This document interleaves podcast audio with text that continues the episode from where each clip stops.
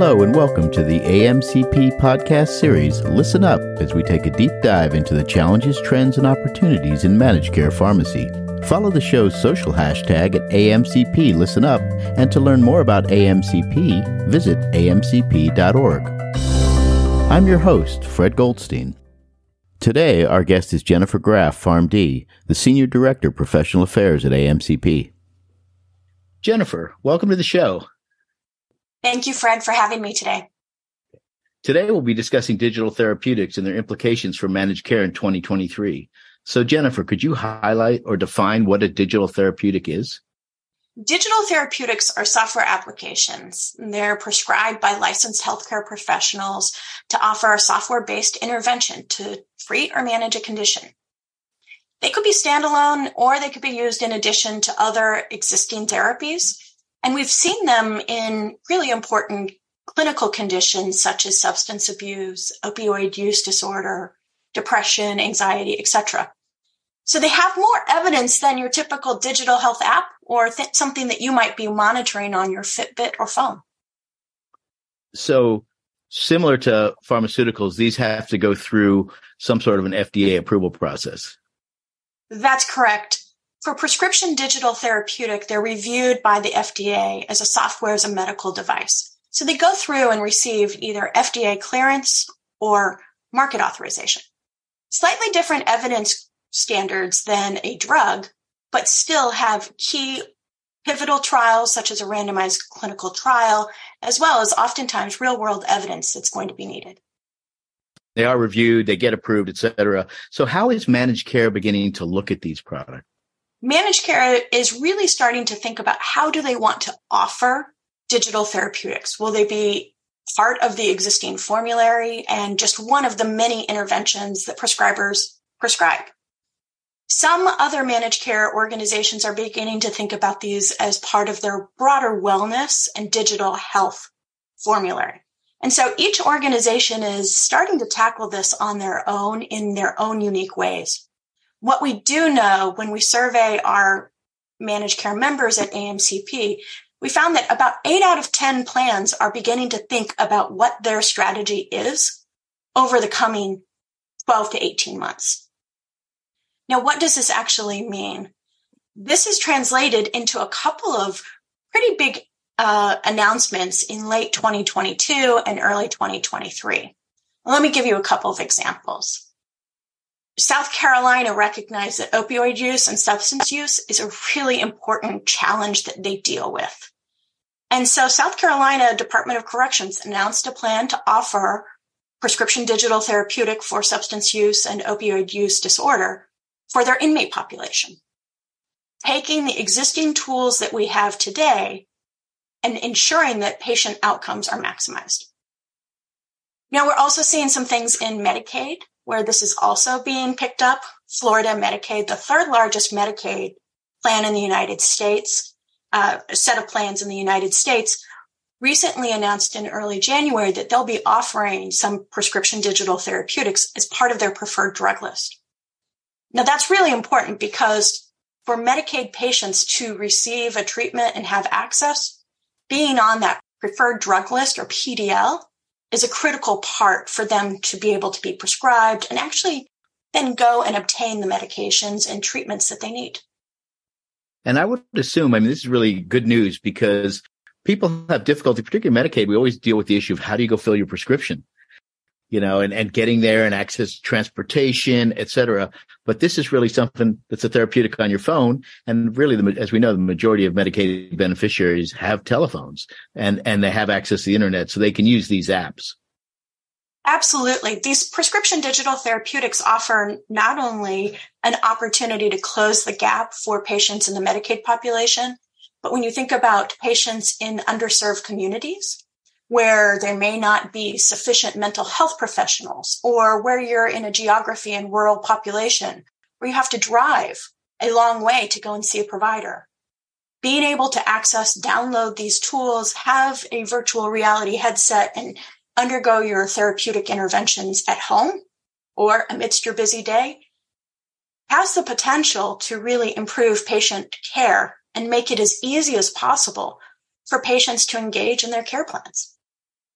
And Jennifer, you've talked about Medicaid, corrections. What about the commercial market? The commercial market is where we're seeing the largest uptake, partly because they have a much broader opportunities to engage in treatments there. And so what we're finding on the commercial side is that several of the large PBMs or pharmacy benefit managers have started to adopt certain prescription digital therapeutics, either as part of their formulary or as a digital health formulary. And so they offer that either as an add-on benefit for employers or health plans to purchase, or it might be part of the standard offering. And so what we'll be beginning to see is as more and more commercial health plans are offering and PBMs are offering prescription digital therapeutics, this is going to be a differentiator when they're reaching out and signing contracts with employers for their 2024 insurance benefit offerings. And anytime you start having market differentiators and employers and employer groups start asking for this information, that starts to drive market demand, market awareness, market adoption. Now, are employers there yet? Maybe not. They have a lot that they're dealing with coming out of COVID. But I could imagine a world where if you want to keep employers happy and you have a family member that might have a mental health or a substance use health disorder, many of them are going to be thinking about any way they can do to make sure that their employees' life and their home life is as easy as possible. And you mentioned something interesting. You, you used the phrase, obviously, a formulary, and then you used this digital formulary. What are some of the issues that made you say that, or that people need to consider as they look into the digital world versus the standard pharmaceutical formulary world? Right. So many of them, I think we'll begin to see in 2023 more and more of these digital therapeutics on the prescription formulary. It makes monitoring and tracking much easier for the health plan. It also is an, a similar approach that, that providers and patients are used to. The challenge or the benefit with both uh, digital health formulary is that it's an added offering. It's easier to be an add-on or a la carte for an employer that might want to be testing or piloting new product offerings. But one of the key challenges when you don't have it as part of your prescription drug formulary is are all of the bells and whistles and pipes to ensure everything from the prescriber prescribes the medication or the digital therapeutic, the patient receives it, it's coded and included in the claims database. The health plan can evaluate how effective that treatment was. All of those things are much harder when they're in standalone benefit categories. And what about the issue of a review in just in terms of its technological approach and the safety of data sharing, et cetera? It's a really important question. These new treatments offer many insights and opportunities.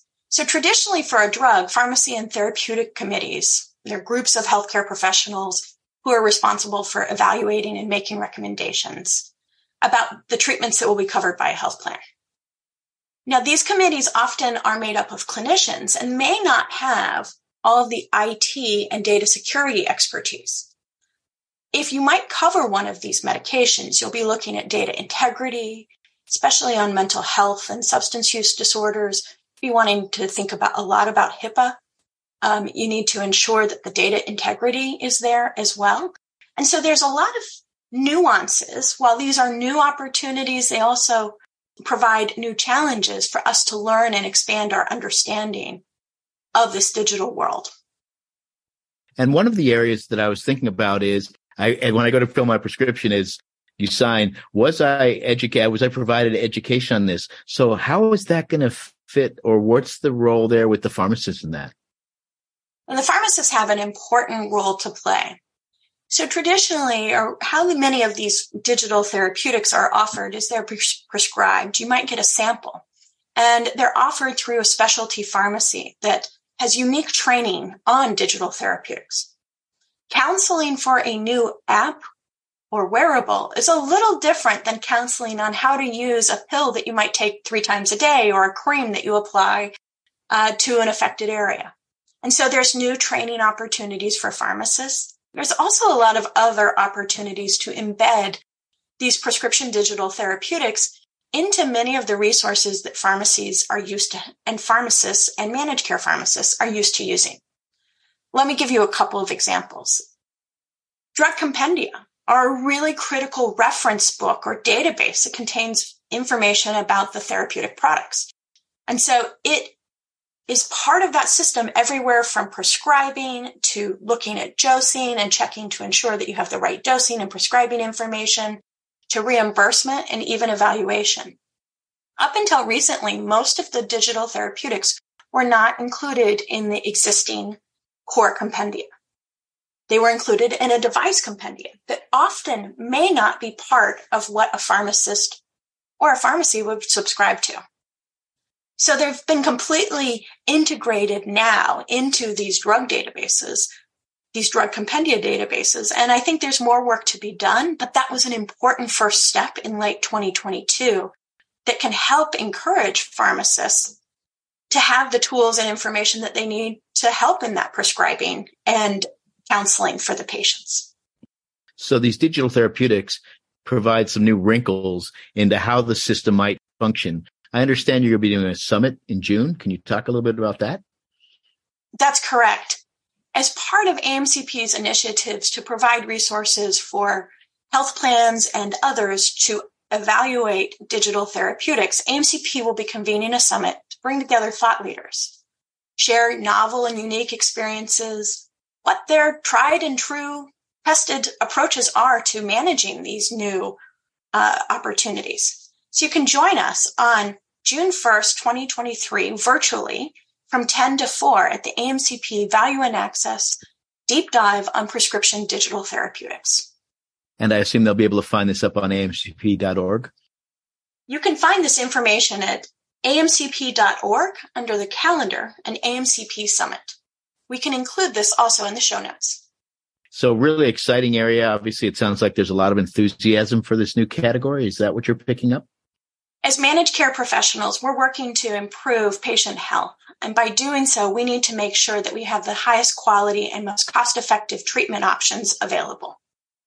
Together, by working with our health plans, patients, providers, and others, we can bring digital therapeutics into this brave new world. Well, that's really a great way to finish the show, Jennifer. And thank you so much for joining us today and discussing AMCP's work in digital therapeutics. Thank you for having me. And thank you for joining us today. If you like this show, you can find all our episodes at amcp.org slash podcast, on our show page at healthcarenowradio.com, or on your favorite listening platform by searching Healthcare Now Radio. You can follow our show's social hashtag at AMCP Listen Up and don't forget to share, like, and follow AMCP.org on LinkedIn, Twitter, Instagram, and Facebook. I'm Fred Goldstein for AMCP. Until next time.